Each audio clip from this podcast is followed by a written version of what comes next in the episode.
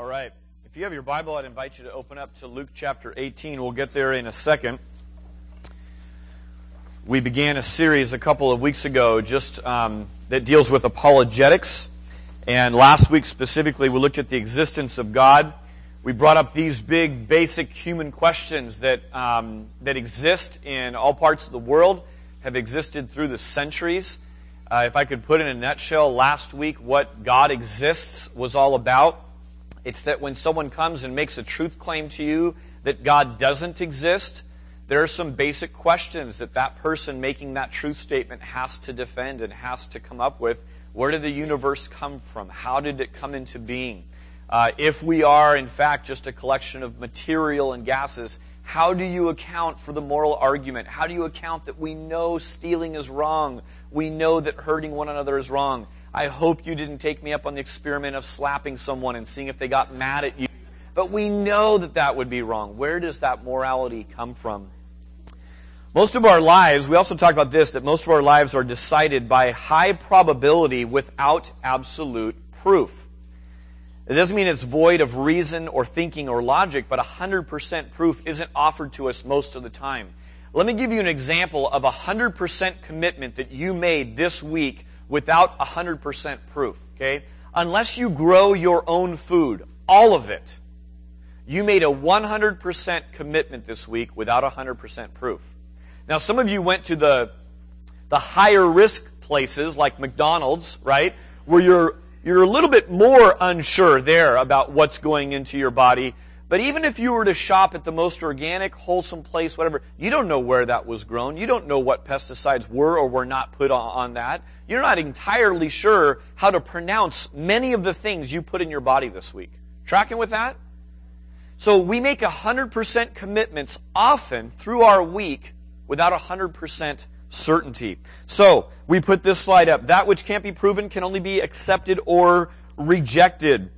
What I would put out to you again this week is this that reason and faith are happily married and they're not divorced, as many people in the world today would try and have you say. Oh, you're a person of faith. Well, I'm a person of reason and logic. As if somehow those two sep- uh, are, are separate and, and aren't married together. The reality is that, that, uh, that people all the time are making assessments based on these two things being together. Now, this morning, you have a little card on your chair, and it serves two purposes. Um, so the first purpose is going to be on the lined side, and what I want you to do is take a pencil or pen out, and I want you to write one through nine. This is going to be a little um, a little sampling to see how well you know your Bible. Okay, this is not going to be graded; it's going to be more for fun. So um, so just think of it that way. 1 through 9. Our kids have this week off of school. I thought we needed a quiz in here. And uh, I know Ben Austin loves taking tests and quizzes. So this is for you, Ben. Um, all right, number one, okay? Here it is. Some of these are going to be easy, some of these are going to be really hard. Um, number one is this. What is the second shortest verse in the Bible? Who knows the first shortest? Jesus wept. Where is it? John 1135. Boom! Someone's like, I nailed that one right off the bat. If you're a new Christian and you want to memorize a verse, start with John 1135. You got one, just like that. Jesus wept. What's the second shortest verse? Okay, you write the answer down. I'll give the answers shortly. Okay? Number two. What is the most common uh, person's name used in the Bible? You don't have to know the number of times. That would be bonus points. But what is the most common name used in the Bible? Not for the Lord or God, but for a person. Number three. In Joshua chapter 7 and 8, the city of Ai is mentioned. How do you spell Ai? That's number three. Number four. There are 19 unisex names in the Bible. Unisex. Don't get panicky, kids. That means it could be a boy's name or a girl's name like Pat or Chris. How, so there's 19 unisex names in the Bible. Give me one of them. Write down one, one unisex name in the Bible if you know it. Number five. Which of these words is found in the Bible? I'll give you a hint. Not all of them are, but at least one of them is in the Bible. You, you guys got it. Um, Here it is. Which, which of these words is found in the Bible? Write down the one next to number, what number we got? Four, five, that is in the Bible, okay? Trinity, evil, smile, evangelism. Okay? Which, which of those four words is in the Bible? Number six, whose wife was turned into a pillar of salt? Whose wife was turned into a pillar of salt? Number seven, what was the source of Samson's strength? Someone's like, got that one. Number eight, who was the first to meet the risen Jesus? And number nine, what kind of man was Boaz before he got married? All right, here we go. Here's the answers. uh, number one, what's the second shortest verse in the Bible? Here it is. 1 Thessalonians 5.16. Rejoice always. Rejoice always, or rejoice evermore, some translations say. That's a good verse to read at the start of a wedding, if you ever do one. Uh, number two, most common person's name used. Anyone have any ideas on that? David. Yeah, that's right. Very good. Number three, uh, how do you spell the city of Ai? Who's got a shot at that? AI. There you go. That was kind of a freebie. I was a little bit like, would he really give it to us that? There's got to be a silent something in there. Uh, yeah, AI. Number four, uh, you're going to have to kind of self-test that because you're going to have to go find all 19, but I'll give you the most famous one probably. Um, anyone have an idea? You may be right. I don't even know. I, I, I, didn't memorize all 19. But I know the one Gomer, okay? Gomer is one that you see in the Bible and you realize, wow, that's a woman's name, but we also know from a famous TV show that it's a man's name as well. Number five, which of these words is found in the Bible? Only one of those was found. Not Trinity, not smile, not evangelism, but evil is in the Bible. Number six, whose wife was turned into a pillar of salt?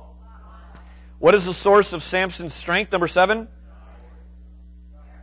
Okay, so we could have a we could have a great Bible study here. God, you got the right answer, Chris. It was his hair. Okay, for the rest of us, not quite as spiritual as Chris, but you're right, Chris. You should be up here preaching. Number eight, who was the first to meet uh, the risen Jesus? Okay, we could have multiple answers there too. Maybe the angel could be uh, in there, but Mary Magdalene is the answer I was looking for. Number nine, what kind of man was Boaz before he got married?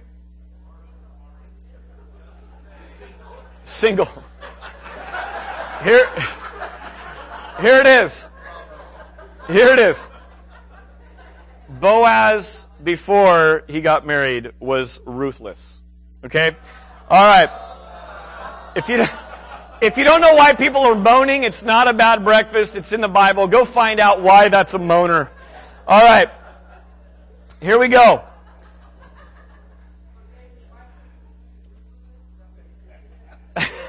We'll get that later. Uh, so, the Bible. That's what we're talking about this morning. Uh, the Bible as God's Word. Let me give you some common ground today. If you're in, in church this morning, um, maybe for the first time, or you're dialoguing with someone who's not in the church, they're not familiar with church, they're not around the Bible, they don't tend to believe in the Bible, there is some common ground that I want to point out to you um, because to some degree, as we're, as we're wrangling through this for our own faith and for our own things, as we're engaging our family and our kids with this, um, we're also talking about those who are friends of ours and neighbors of ours and people we really care about um, that aren't Christians and that, are, and that have been trained to question everything. And, and so there's, there's, a, there's a need to build a bridge into that and to, and to have a, a, a dialogue and a conversation. One of the ways you do that is you find common ground. Uh, here are some common ground ideas as we start to talk about the Bible by way of introduction. One is this. In the, in the idea of authority, every single person that you come across builds their life on something or someone. Everyone builds their life on, on some kind of a foundation. Okay? Now here is the question you should ask yourself to, I think, begin to reveal what am I really building my life on? What do I look to as the final and decisive authority when I'm faced with two choices in front of me? Here's the kind of question that might begin to reveal that. What is it that you appeal to when you are arguing your case for a certain decision that you've made? If you're asked to defend your actions, if you're asked to defend what's right or wrong, what do you appeal to? Okay? So where do you go to? uh, as a kid, you might say this. If you're on the schoolyard and you're talking, you might say, well, my mom said, or my dad said. Okay? Then there's something that happens in the teenage years where kids forget and don't realize how incredibly smart their parents are. Kids, listen up to that. Um, it may be that as you go through college and other things, you're around other really smart people and, and you begin to say, well, my teacher said, my prof said such and such. And so you're appealing to their, to their knowledge. Um, it could go on from that, that, that statistics say XYZ. You might watch a lot of daytime TV and say, well, Oprah says such and such and this and that, or some other popular opinion. Um, you may appeal to history. You may appeal to research projects. You may chuck all of that one day and just say this, well, I said and then that's your final authority. You don't need anything else. You just, you say it, and so it is.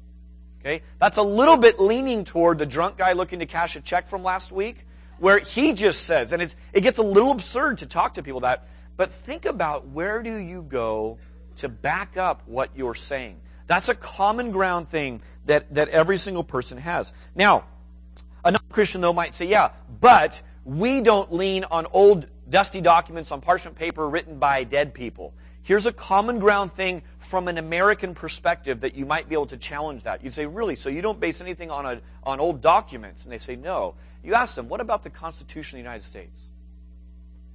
What about the Bill of Rights? What about some of these things that, that, that maybe you appeal to as an authority of what's right and what's wrong? Here's, here's an interesting question for a Christian to see how American we are and if we identify with that stronger than we do our, our Christian walk, that we're a child of God first and foremost. I love how Kel introduced himself. He, he got to the point that he's one of the elders. It's important that you know who's this guy up given the financial update. But he started with, hey, I'm a child of God, I'm a son of God. So let me ask you this. If you were to um, if you were to see something go on, would your first inclination and greatest offense be taken because that's unconstitutional or because something is unbiblical? Do you see the difference? All it is is it's just it's it's going to the deepest, weightiest authority that you know. And so if something really riles someone up and they say, well, that's unconstitutional. That's a big thing in our day and age. Don't you dare do something that's unconstitutional. That'll really rile a lot of people up, won't it? I mean, we'll really argue that one. To a Christian, something that is unbiblical ought to really rile us up. And we ought to say, man, but, but that's, that's an even weightier thing, an infinitely weightier thing. Just a little side note. Um, I can tell a, a more rebellious heart and spirit in a college kid when I would be talking to them in college ministry, and um, and they'd say, "Yeah, you know." I, I just ask them, "Hey, have, have, you ever Googled discrepancies in the Bible, proofs the Bible is wrong, the Bible is false, all that kind of stuff?" And sometimes you can just tell where the heart and mind of, of, of a person is by asking that, and they say, "Yeah, I have." Uh, I've never said this to them, but but this is an interesting side note. Um, sometimes there's a rebellious heart that just says, I want to disprove this so I don't have to have that authority over my life. If I can discredit this, if I can get some loopholes out of this, I don't have to yield to it. And yet, they might go through their entire life, not only as a citizen of the United States, but a proud American, and basing all kinds of things on a document that they have never once even investigated to the slightest degree its authenticity, its veracity, whether or not it should hold authority, who actually wrote it, how it was transmitted over the years. You tracking with that a little bit? We are going to get, not this week, this is going to be a little bit less technical this week. Next week, we're going to just hit on some of the questions and some of the proofs and some of the manuscript evidence that I hope will blow your mind. I think if you're open to it, it will just begin to blow your mind at what we're holding in our hand. And the question, the common ground question that you might talk with someone, if someone starts to go down that road with you, I am not an expert on parchment paper. Okay, I barely know what you know different weights mean at Office Max, so I'm not going to pretend to go there. But what I do know is this: there is um, there is there is a lot of criticism. There's a lot of um, effort that gets put into to discredit, discrediting the Bible and investigating the Bible and saying that's such a value. And yet I've just thought about it. I don't know how many people have ever gone and done the same thing to other old documents they build their life on, they build their morality on, they vote on. And yet they probably would be hard pressed to tell you much of the history around that and who wrote it and why we know what they wrote is still what we have today. Just an interesting side note. For thousands of years, God's people have held this that the Bible is literally the Word of God. And therefore, as such, it is authoritative and infallible. Infallible is a word that means it is without error. And there are literally millions of people today and throughout history that have held that to be true. Still, by way of introductions, let me talk about prophets for a second. Prophets are those who are sent by God to speak to people and sometimes informed the future of things. Um, Jesus actually did that in the passage we just read about. What he did is he predicted the future by telling the group there what Judas did just before he went and did it. Such that after that event happens, it's yet another sign that points to no way. He just said that was going to happen, and it did. He has predicted that he was going to be flogged, and he was. He predicted he was going to die. So on and on this goes. He was a prophet of God. Um, prophets tend not to be listened to. Jesus told in Matthew 21 this parable of the landowner. The parable of the landowners, where Jesus says, that a landowner's there and he sends these different messengers. He's, he's alluding to the prophets that have been sent to the people of God. What do the people do to the landowner's messengers and servants? Yeah, they, they, they beat him up, right? And they send him away and they shame him and all that. That's how a prophet is treated. If you go read the prophets, look at how Moses gets called in ministry. Look at how Jeremiah gets called in ministry. You know what they always do? No, no, no, no, not me. It is not a job you sign up for and go, I want to go to prophet school. Love that. Love getting beat up. Just so fun. Oftentimes they say, no, you got the wrong guy. Moses said, I can't speak. God says, I'm going to give you the words. He gives you, I still can't speak. Jeremiah says, I'm young. I'm, I, God says, I'm going to put my words to you and you're going to, you're going to do what I tell you to do.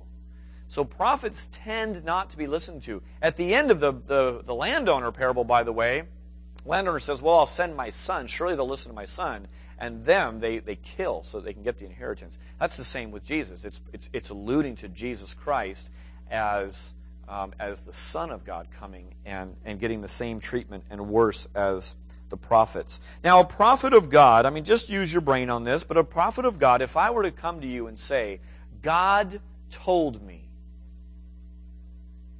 and then I were to tell you something explicitly, wouldn't I have to bat a thousand on that if I'm really a prophet? Right? I mean, if God told me, I'd have to bat a thousand percent. That's the standard for a prophet. What if I'm pretty good? What if I get about 90, 95% of the time? You have to look at that and say, not a prophet. I promise you, I could, I could take a, a child up here and I could tell them a number, and every single time they would be able to tell the number if I'm telling it to, to them. If they're just making it up and said, Dave's thinking of a number, and they were to just say it, they might get it right once in a while. They might get it right statistically, even a, a higher percentage than we would think, and we might be a little bit awed by it. But if someone is telling you something and you're saying this is from God, it has to be a thousand percent. And that's the Bible standard for a prophet as well. How many of you know what you were doing on May 21st, 2011? It wasn't that long ago. Okay? I know what I was doing. Rob's raising his hand. I'll tell you what I was doing. I was out in this parking lot right here, and um, I was probably sipping some Peet's coffee because that was set up. There was a donut hole in my hand, I think, and it was a pretty beautiful morning. And um, and here's why I know exactly what I was doing on that day is because that day was a day that had some lead up to it, and you may have seen billboards that looked something like this.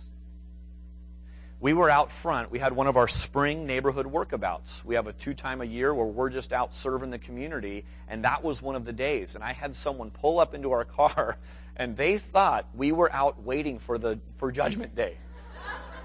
like, like with a donut and Peet's coffee in my hand. I'm like, yeah, that's how I want to be found. You know, a donut hole and coffee. Um, and I, I had a good laugh about that. I said, no, I said, we're, we're, um, by our actions, you can tell we're going to treat today as, as, if it's a gift from the Lord and we're going to, we're going to do what servants of God do. We're going to be out serving the neighborhood. So, so no, we're not here, we're not out here waiting for, for the world to end. Now, I, I say this with a little bit of, of humor, but uh, Harold Camping is his name. Harold Camping is a name I want to put in your brain because he has since apologized and he has since retired from being a prophet. Now, um, I want the name Harold Camping to stick because if he ever comes out of retirement, uh, do you know how many people sold their stuff, all their stuff, and gave it to him? I don't know the stats specifically, but over $80 million worldwide over a multi year span was raised toward this campaign, and he apologized? And, and, and he retired? Um, that ought to strike you, even, even kind of the thickest person out there. That ought to strike you as odd. And, and yet, many, many people and went along with this. So, a false prophet gets, gets one shot. There's no grace period. You say, well, then you're not from God if that's the case. That's a really, really high standard. Now, let me bring this back to God's Word now. The Bible does something that is incredible. It makes some sweeping kinds of claims, but the biggest question you ought to have in your mind is this Are they true? Because if it's really God's Word, and it says this is the word of the Lord, it ought to be true, all of it. Now, let me, let me put down some questions here, or just express some questions that I hope you've wrestled with. I hope you're currently wrestling with. I hope you're hoping I'm going to touch on them. Okay? Um, here's the other thing that your card is for. On the other side of it, um, you can you can write down the questions that you have about the Bible specifically. And if we don't get to them today, that's going to actually help inform how next week goes and what we talk about and what we don't talk about. Because there's about a hundred directions we could go with this. So I'm going to voice some of the questions that come up when talking about the Bible and thinking through the Bible. Is it God's Word? Is it not? Is it partly God's Word? Uh, all these kinds of things. But if I don't hit on them, I want you to write this down, and you can you can turn this into an usher. You can give it to the offering. You can turn it into me, whatever. We can also post this on the city. I'm gonna I'm gonna put a post up so you can voice your questions there. Okay. Here's a couple of questions that ought to pop into your mind. How do we even begin to assess the truthfulness of these old documents? Again, most of us aren't parchment experts. So how do we even begin to understand is this true or is this not true? Who wrote these books? Are the authors trustworthy? Are the accounts historically accurate? Hundreds and hundreds of places and names and people and rulers and kingdoms. Are they accurate or are they not? When were these things written? How were these 27 books in the New Testament chosen to be included and who chose them? What about the same question for the Old Testament?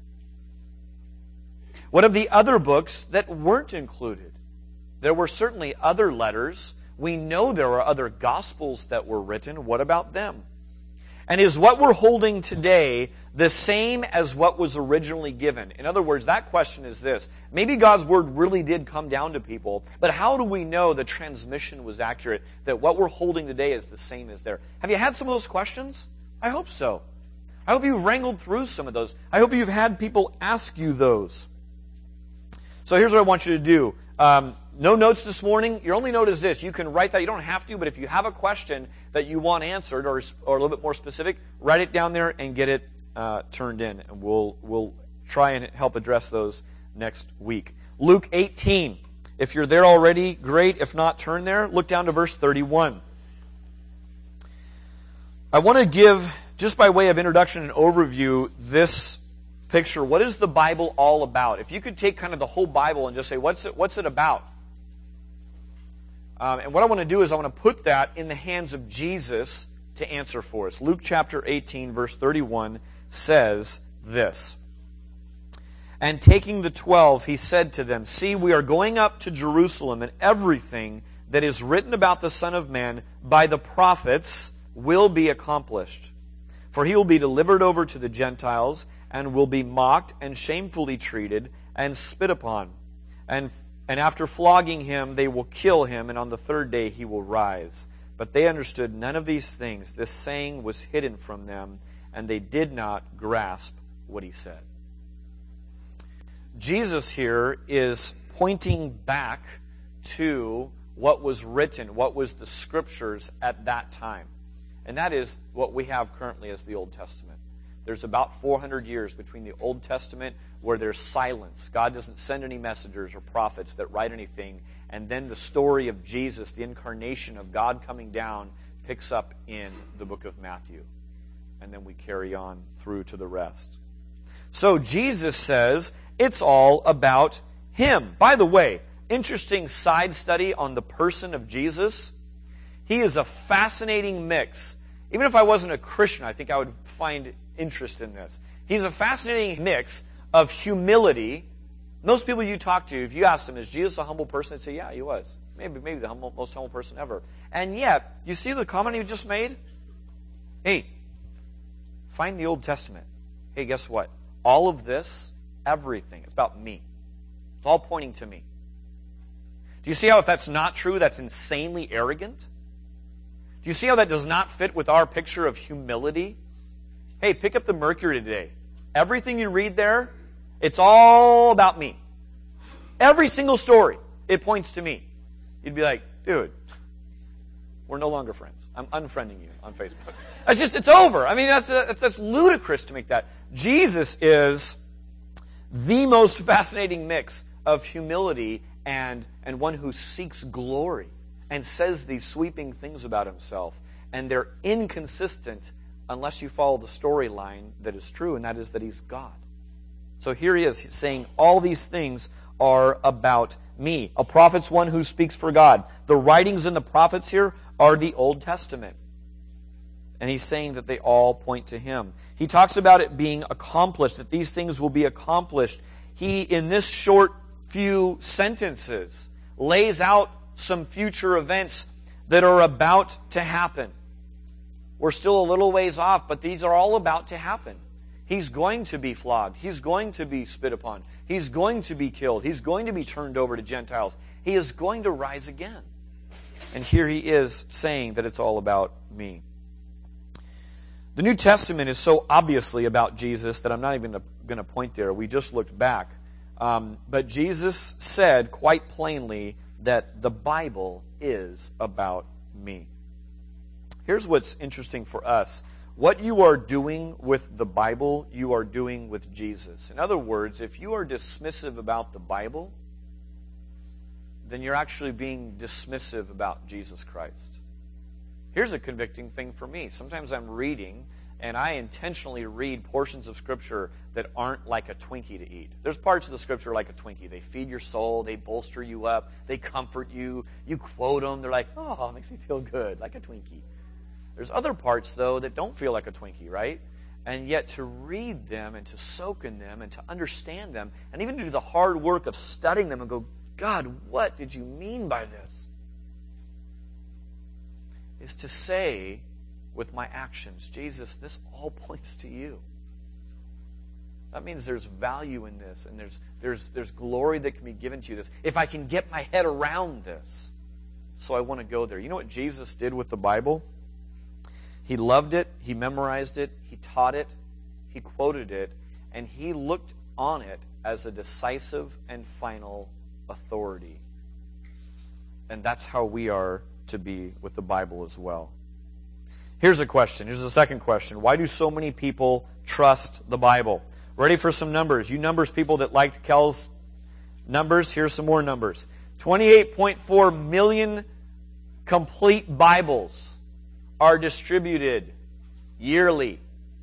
Almost 300 million partial ones, like a New Testament being given out, are distributed yearly according to the United Bible Society. The Bible's been translated into 24, almost 2,400 languages, 2,400 languages, which account for about 90% of the world's talking. Okay? So the communication that goes on around the world, it's covered 90% of the world. Now you could look at that as a skeptic or even just a person who's kind of mildly interested and say, so what? A lot of people could be wrong. A lot of people are wrong about a lot of things. I would agree with that. But not only is it far and away the most popular book, but the Bible is also far and away the most controversial book you'll ever pick up. And it's the most scrutinized book, I would venture to say, that you've ever picked up. Just based on books written about it, critiques written about it. Every Easter, we get some new knucklehead who's writing for Time magazine about the fact that this, that, or the other thing. They're going to scrutinize the accounts of, of the Gospels. You're going to watch things on the History Channel and Nat Geo Channel and other things. They're going to come out there. There's just shows and books and mag- magazines and publications and seminars and things going on that are critiquing the Bible. That's a powerful thing to think about and understand as you, as you factor what, what you say about it. So, why do so many people trust the Bible? There's a built in question to that. The built in question, I think, is this Can I trust the Bible? Because frankly, we don't really care about the 28.4 million Bibles that got out there and if they trusted. The, the question implied for me is Can I trust this? That's a really important question, right? It's an important question with any relationship you have. You want to look across them and say, Can I trust you? If you can't trust that, then relationship is not only difficult, but impossible. The only value of a book claiming to be God's Word is if it's true. Same criteria for a, a prophet. 1 Thessalonians 2.13, just listen to this. It says, And we thank God constantly for this, that when you received the Word of God, which you heard from us, you accepted it, not as the Word of men, but as what it really is, the Word of God, which is at work in you believers. Let me just say this. If you're in doubt this morning, uh, if you are committed to the truth and not just proving your preconceived assumptions or whatever your theory is that you're coming to test, if you're really committed to the truth, you owe it to yourself. You owe it to your search for the truth to go after and investigate the most widely distributed book in the history of the world and take a look. The Question is this if the evidence begins to lead where you don't like it to, Lee Strobel was a guy writing for the Chicago Tribune. He was a law guy. Josh McDowell has a very similar background. They said, look, we're going to go set out to disprove the Bible and just kind of quiet down these Christians who are making these ludicrous claims. And in the process, both of those men didn't like where the truth led them. It began to take them away from places they had preconceived notions about, which is it's all superstition and super easy to just banish and, and, and prove wrong. You know what happened in the process?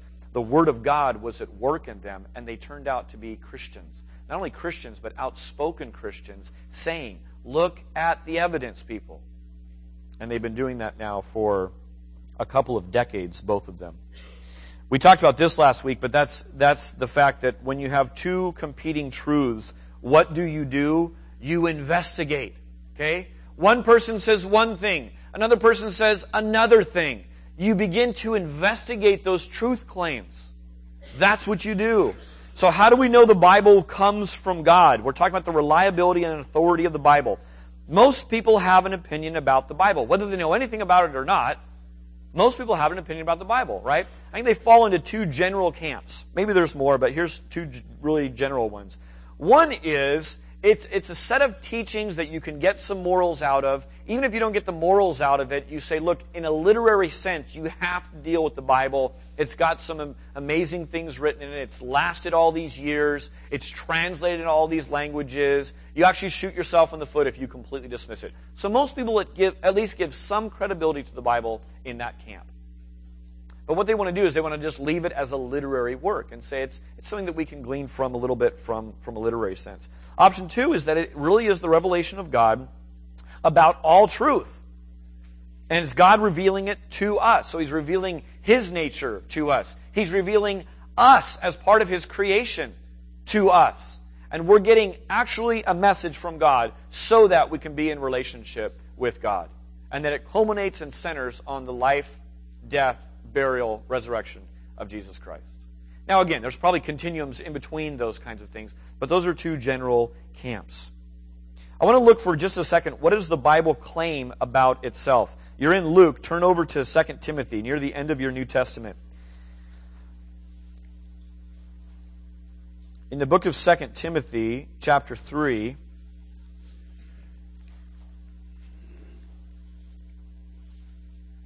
we read a truth claim that the Bible makes about itself.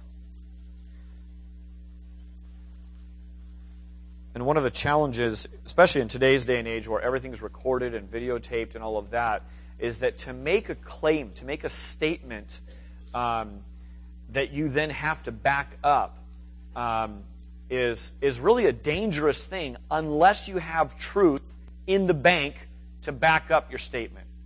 What I mean by that is uh, if I'm kind of playing this along as I go, then to get this statement out there and say, Thus saith the Lord, and to not have truth to back that up, someone can look at that and say, ah, We got you.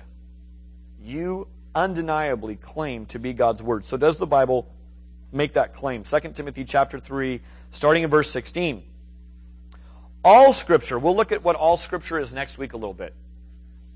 But for the sake of argument, let's, let's say it's these 66 books that we're holding in our hand, okay? All scripture is inspired or, or is, is breathed out by God and profitable for teaching, for reproof, for correction, and for training in righteousness, that the man of God may be complete, equipped for every good work. I charge you in the presence of God and of Christ Jesus, who is the judge of the living and the dead, and by his appearing in his kingdom, preach the word, be ready in season and out of season reprove, rebuke, and exhort with complete patience and teaching. For the time is coming when people will not endure sound teaching, but having itching ears, they will accumulate for themselves teachers to suit their own passions, and they will turn away from listening to the truth and wander off into myths. You know what the Bible does with this little segment? It sets itself in a position to be able to make a judgment, first of all, and say, there is all truth that's been literally God breathed through the prophets. It's God's word being given to the prophets, and it's, and it's here. And it's profitable for all these different things. And yet there's coming a day, and there will be times and people who will not settle for the truth. They will abandon the truth, and they will turn aside to myths, and they'll actually be taught cleverly as the truth. The Bible is setting itself up as judge over itself and saying, this is true. That's a really, really bold and sweeping claim. Hebrews chapter 1. You can just write that down or think about it or listen. Hebrews chapter 1 says this Long ago, at many times and in many ways, God spoke to our fathers by the prophets. But in these last days, he has spoken to us by his Son, whom he appointed, the heir of all things, through whom also he created the world. That's Jesus he's talking about. So the prophets spoke for God in the old days in many ways and at many times. God reveals, you'll, you'll read this in the, past, in, in, in the Old Testament. You'll read that God gave his word sometimes on tablets of stone. God wrote on a wall one time. God gives words to people. He touches Jeremiah's mouth and gives him words that way. He uses visions and dreams, but he is speaking to the prophets long ago at many times and in many ways. And now in these last days, it's, it's Jesus. Every time the Bible says, Thus says the Lord, or declares the Lord, or simply God said, or the word of the Lord came to me, by the way, you'll find that hundreds and hundreds and hundreds of times through the Bible. That's making a claim. This is God's Word. So it's painted really strongly and really clearly. We can't just dismiss this as, well, the Bible never really claims that.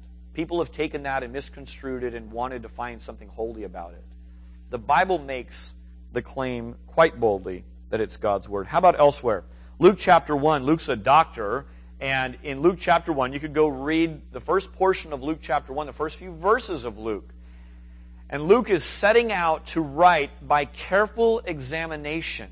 He says, Many have taken to write about these things. I want to write a careful examination for you, Theophilus, about the goings on, about what has gone on here.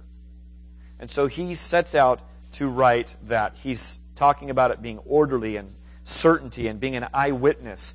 Peter, John, Paul, other New Testament writers all talk about the investigation. John saying, look, we're eyewitnesses to these things. It's not like we made this up.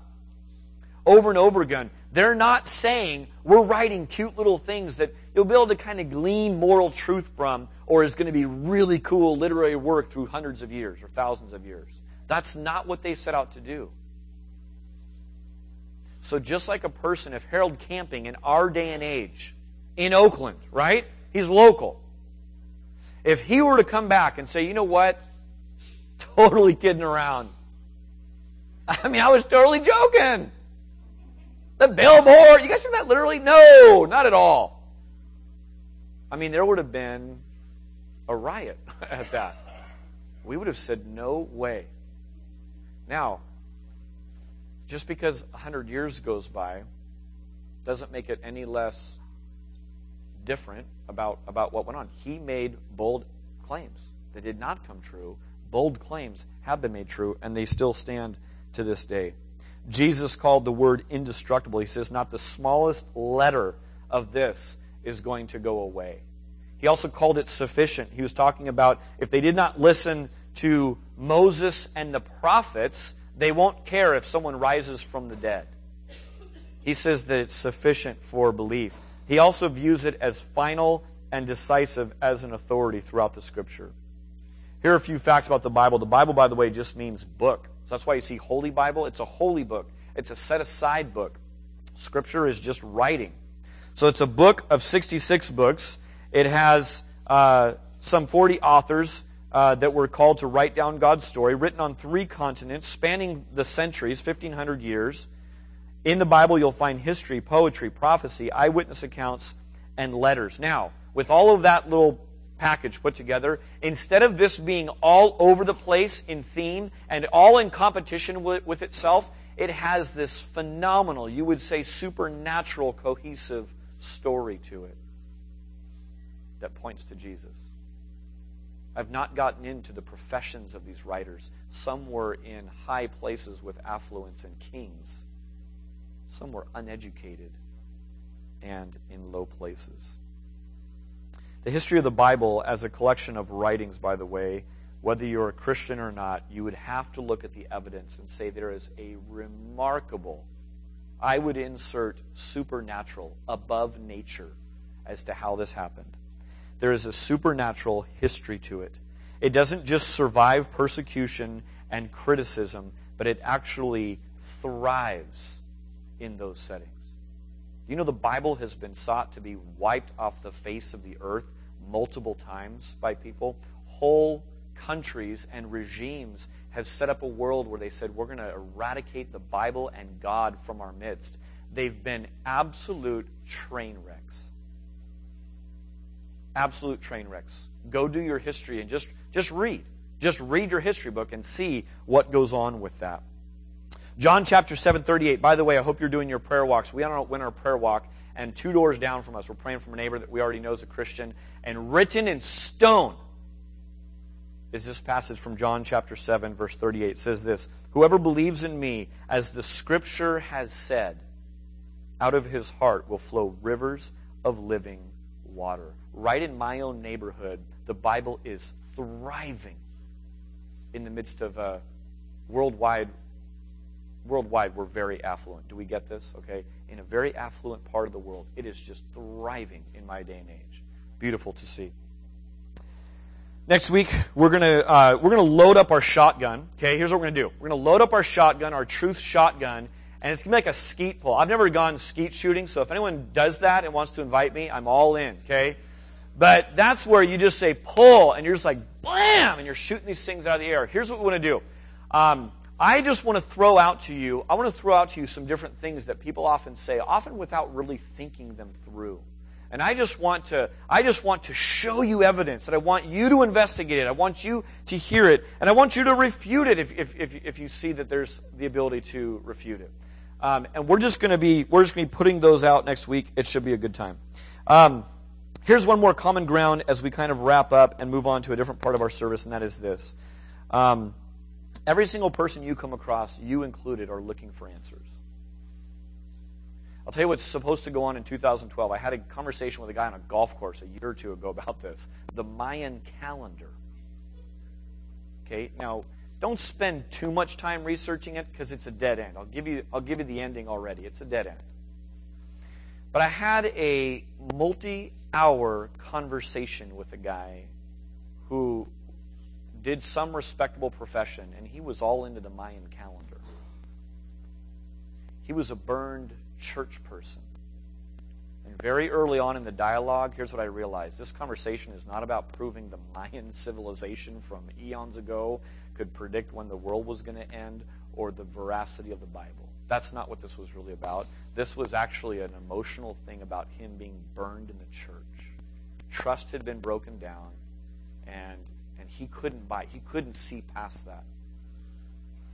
So at the end of the day, here's what happened. he wouldn't let me pray with him at the end. I don't even know if I pushed it, but I know that he walked away from that conversation saying, Here is a Bible believing, but not necessarily Bible thumping pastor that I could really engage with and really talk with.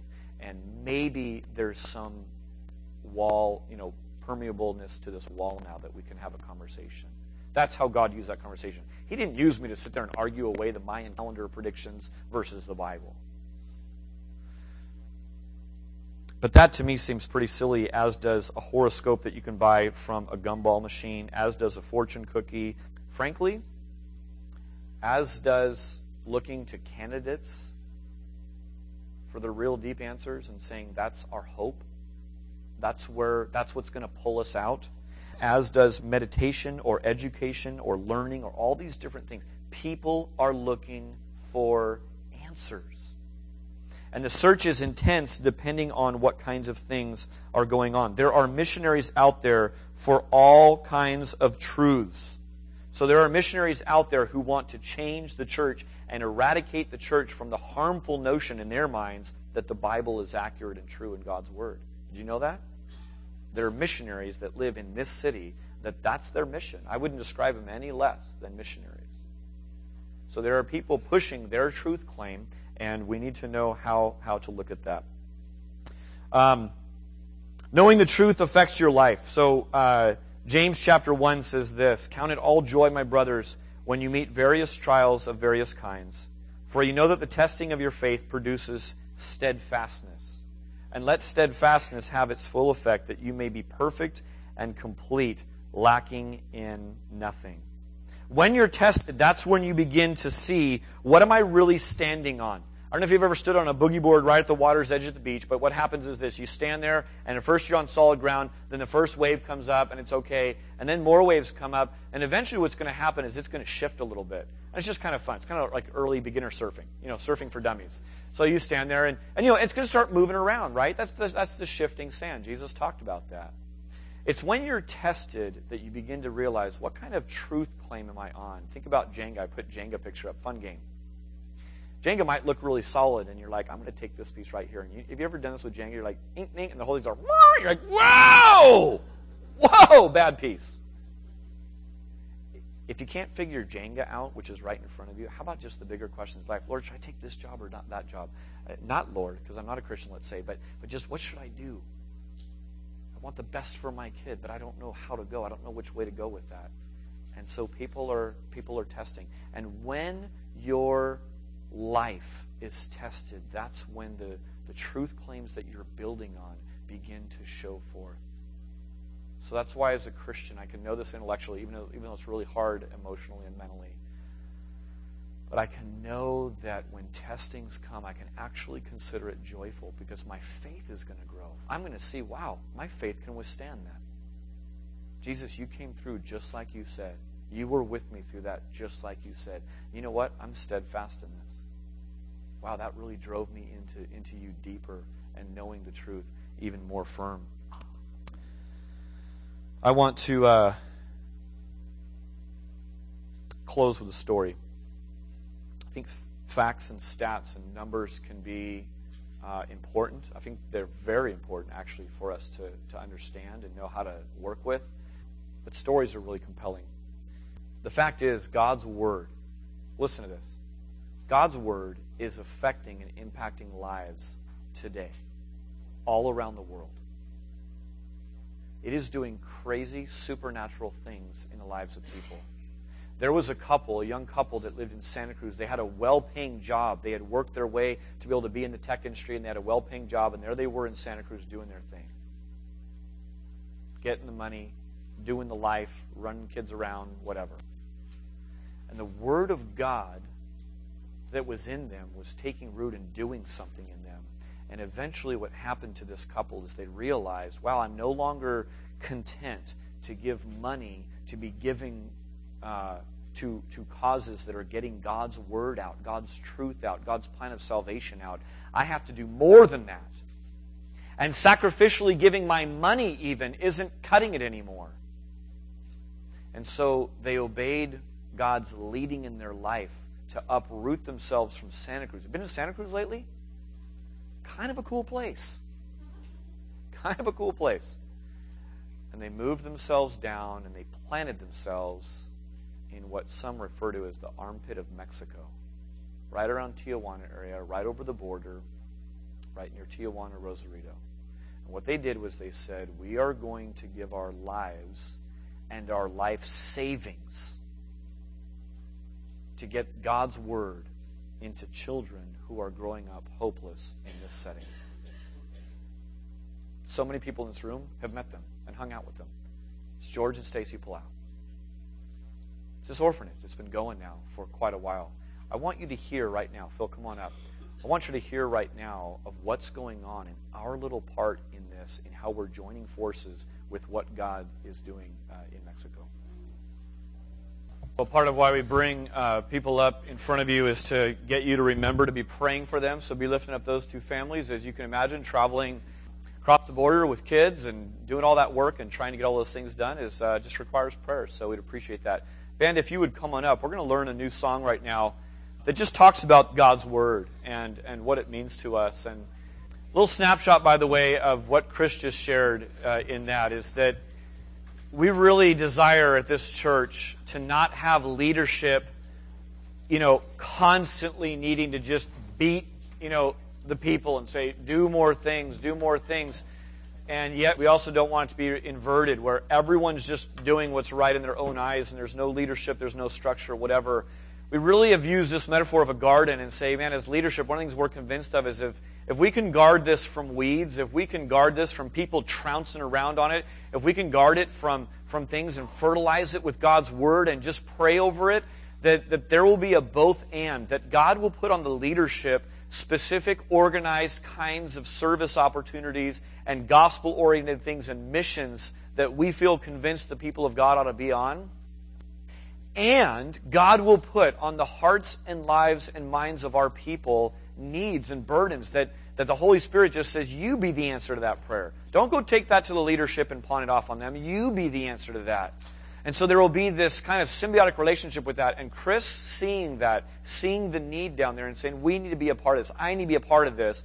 And then getting to come and we're going to get to join in with that brother and his family as they go down there and, and, and do that is a great picture. I want to hold that out to you because um, I'm just convinced, I'm convinced that this coming year and five years down the road, we will have been involved in things that did not come up from a very small leadership few brains, but rather it was the Holy Spirit that, that was bubbling in you and it came out of you and you shared it with your community group and they said, man, we've got to do this. And then you brought it to leadership and we said, man, that seems like the Holy Spirit's in that. We need to be a part of this.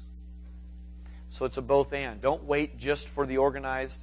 Um, also, just be praying and saying, God, how would you use me uh, and my family and, and my community group? So let me pray and then we'll, uh, we'll, we'll do some singing. God, thank you so much for your word. We thank you, Lord, that we can be watered in it. We thank you, God, that, um, that it has the power to change lives. And so many of us in this room could, could just attest to that. I pray, God, you'd give us clear thinking on this, God, that we wouldn't just um, be lazy, Father, and just, and just say, well, I just believe it, God, but but that we would look into it, that we would investigate it. Holy Spirit, we recognize that without your illuminating power, we would, we would be able to read the same text as a, as a believer and not get it.